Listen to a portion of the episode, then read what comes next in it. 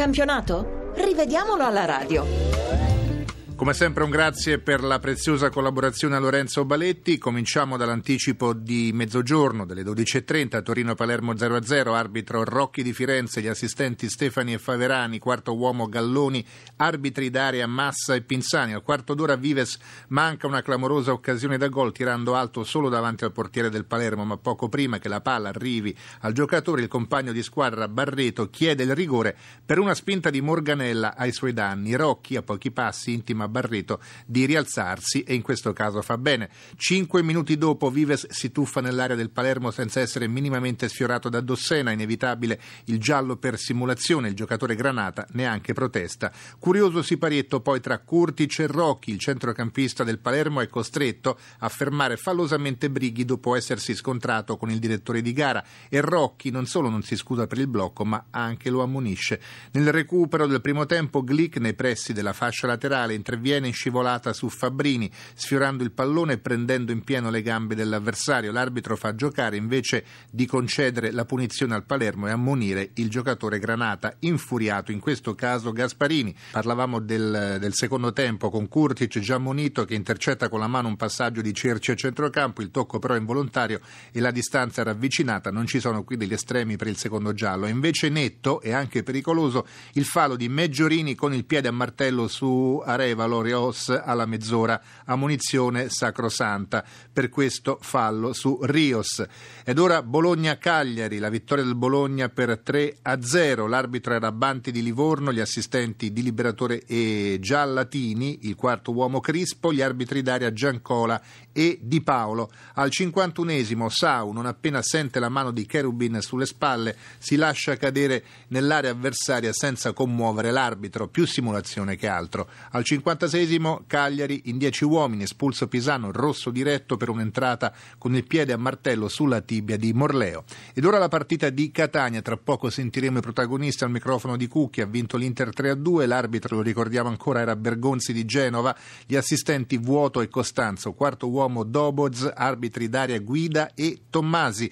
In un paio di occasioni Berghessio usa i gomiti per liberarsi della marcatura di Kivu, manca la munizione, soprattutto per il fallo del 36 trentaseiesimo minuto. Nel finale del primo tempo Alvarez si aiuta con il braccio per impedire a Guarin di entrare in aria. L'arbitro premia la fisicità dell'intervento e lascia giocare. Un minuto prima del gol di Alvarez, che al 51esimo riduce le distanze per l'Inter, Palacio cade in area etnea senza subire fallo da Spolli. Berghessio poi reclama per due volte il rigore, ma nel primo caso è lui a commettere fallo, spostando Kivu con una spallata, e nel secondo caso finisce a terra senza subire fallo dal difensore rumeno. Attento Bergonzi in entrambe le occasioni.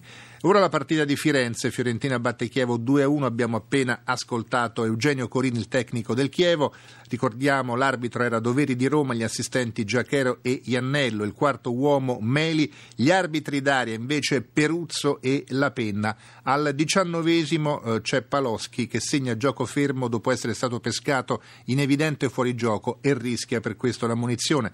Al quarto d'ora della ripresa micidiale contropiede del Chievo con lancio del portiere Puggioni punizioni per Paloschi che scatta in posizione regolare, entra in area e calcia oltre la traversa. Giusto poi il cartellino giallo per simulazione a Pisarro che stremato si lascia andare sul fondo senza essere toccato da Rigoni. Al 78 poi la Fiorentina torna in vantaggio in modo irregolare sugli sviluppi di una punizione da destra. L'Arrondo devia eh, in rete di testa un assist involontario di Toni, sempre di testa, ma Toni era in fuorigioco non rilevato dall'assistente Iannello. Dopo la partita di Firenze passiamo a quella di Pescara, vinta dall'Udinese 1-0 sul Pescara, il gol di Di Natale, l'arbitro era Russo di Nola, gli assistenti Viazzi e Liberti, il quarto uomo Marrazzo, arbitri d'aria invece Baracani e Palazzino. È regolare il gol con cui la squadra fiulana passa in vantaggio all'ottavo minuto. Muriel non commette fallo su Capuano che perde l'equilibrio dopo aver mancato il pallone e Di Natale si fa trovare dietro la linea del pallone sull'assist del colombiano. Al ventisesimo Gabriel Silva scatta in posizione regolare sulla sinistra e manda il tiro Muriel che colpisce il palo. Al quarto d'ora della ripresa invece fischiato un fuorigioco millimetrico di Natale, tutto solo nella metà campo abruzzese, anche se in posizione defilata.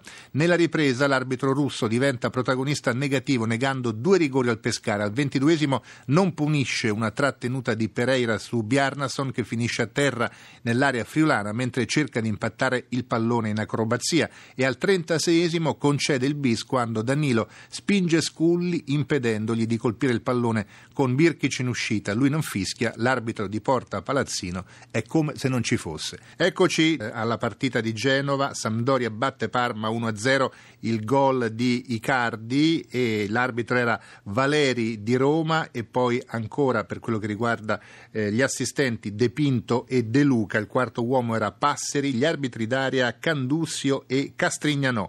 Un solo episodio in questo caso, al diciassettesimo l'arbitro Valeri annulla la rete di coda per il precedente fuorigioco di Benaluan che però appare in linea con Costa, situazione visibile alla Moviola, meno ovviamente a velocità reale.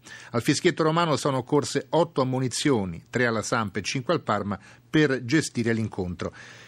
La partita adesso di Siena, l'Atalanta l'ha vinta per 2 a 0 sul Siena, l'arbitro era Tagliavento di Terni, gli assistenti di Fiore e Petrella, il quarto uomo Barbirati, gli arbitri d'aria invece Calvarese e Giacomelli. Al decimo minuto Carmona mette giù Sestu proprio al limite dell'area.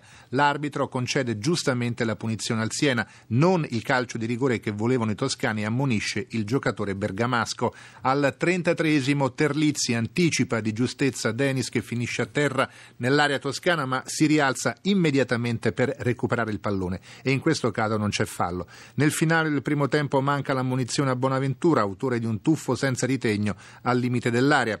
Al 60 47 poi lo stesso Bonaventura firma il raddoppio con una conclusione da posizione defilata, lui in posizione assolutamente regolare mentre Livaia e Denis sono in fuorigioco ma non partecipano all'azione. Alla mezz'ora poi Stendardo trattiene Paolucci che finisce a terra in area bergamasca e reclama il rigore anche se il fallo ha inizio fuori area e comunque sia Tagliavento non fischia e il Siena ci rimette una, posi- una punizione da posizione favorevole.